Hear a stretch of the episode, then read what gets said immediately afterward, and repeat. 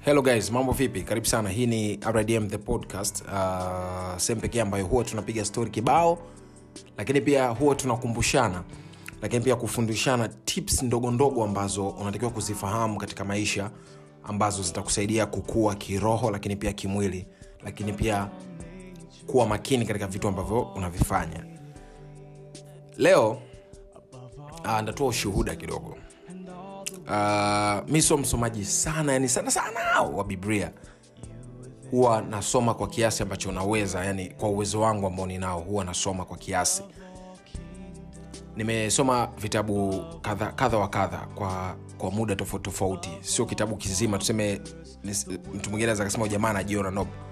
Sio kwamba nimesoma mwanzo nzima au ufunuo yohana yote no huwa niki, nikipata bible verse nikipata verse moja nasoma nikipata mstari mmoja na usoma nikipata kifungu na kisoma so kwenye biblia kuna vitabu vingi sana kwenye biblia.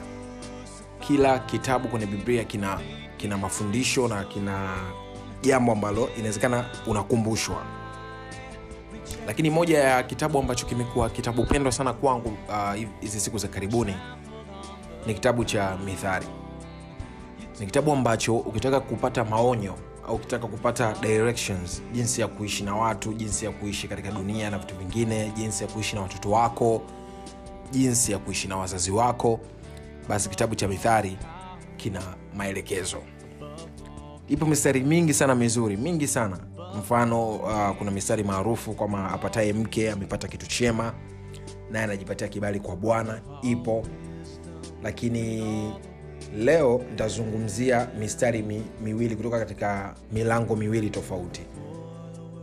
Kwanza nitazungumzia kutoka mithari 18 mstari wa 24 biblia inasema hivi ajifanyiaye rafiki wengi ni kwa uangamifu wake mwenyewe lakini yuko rafiki ambaye anaambatana na mtu kuliko ndugu.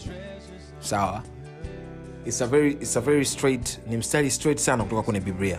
Ajifanyie rafiki wengi ni kwa uangamifu wake mwenyewe lakini yuko rafiki ambaye anaambatana na mtu kuliko ndugu.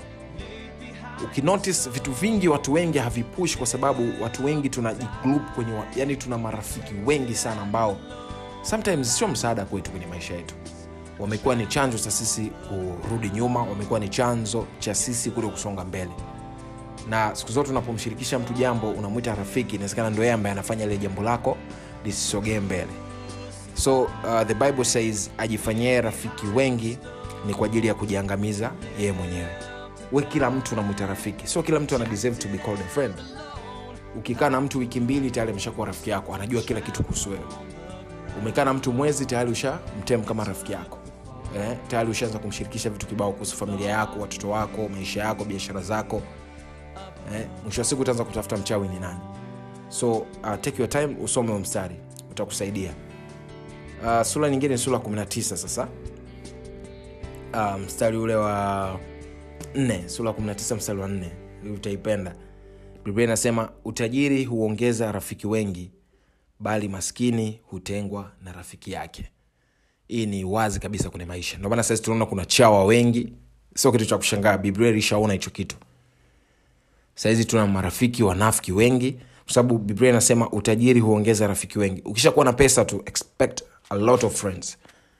Utakuwa na marafiki wa kila aina ambao watakuletea kila aina ya taarifa. So usipokuwa makini kipindi una haso katika haso zako kama kijana inawezekana ukapata pesa hivi karibuni lakini the biggest thing ambacho unatakiwa kukumbuka ni kwamba utajiri huongeza rafiki wengi lakini ukiwa maskini kumbuka utatengwa na marafiki kwa sababu utakuwa hauna kitu ambacho una ofa um, zipo njia nyingi za, kum, za, za, za, za, za, za kumtambua rafiki wa kweli. Hilo ni somo lingine tena ambalo linahitaji muda wake mwingine tena. Lakini kumbuka ajifanyae rafiki wengi ni kwa ajili ya kujiangamiza mwenyewe. Lakini pia kumbuka utajiri unaongeza marafiki wengi tena. Lakini maskini siku zote huwa anatengwa na marafiki. So pale ambapo unakuwa huna mkumbuke yule ambaye alikuwa na wewe kipindi huna. Huyo ni rafiki definitely. Huna unacho yupo. Huyo ni rafiki. Yani thats huyo ndo rafiki wa kweli. Rafiki ni yule mtu ambaye you have it you don't unacho huna umempa ujampa yani vyovyote but bado anaendelea kukupigania. Rafiki ni ule mtu ambaye haupo lakini still bado ana, anazungumzia mema kuhusu wewe haongei nyuma ya mgongo wako. Haupo tayari asha vitu kibao. Huyo sio rafiki wa kweli. Rafiki ni ule ambaye mtu anaweza kutunza vitu vyako na unaweza kutunza vitu vyake. Huyo ni rafiki. Lakini ajifanyie rafiki wengi ni kwa uangamifu wake mwenyewe. Lakini pia kumbuka unapopata pesa marafiki wanakuwa wengi. Na unapokuwa maskini rafiki watakuacha. So kipindi wale wanaopungua kipindi cha umaskini wako wale wanaobaki hao ni marafiki. Wale ambao watakimbia kwa sababu hauna kitu those are not good friends of you. So, ukisha kumbuka vitu vichache hivi ambavyo nimekwambia leo vitakusaidia sana sana kuishi na watu na kuishi na marafiki. So, i hope mtakuwa mmenielewa kwa yule ambaye atakuwa amenielewa na, na itakuwa tumaini langu kwamba utaacha comment kidogo kuniambia wewe unadhani rafiki wa kweli ni yupi? Je ni yule ambaye anakuwepo wakati wa shida wakati wa raha au anakuwepo wakati wote?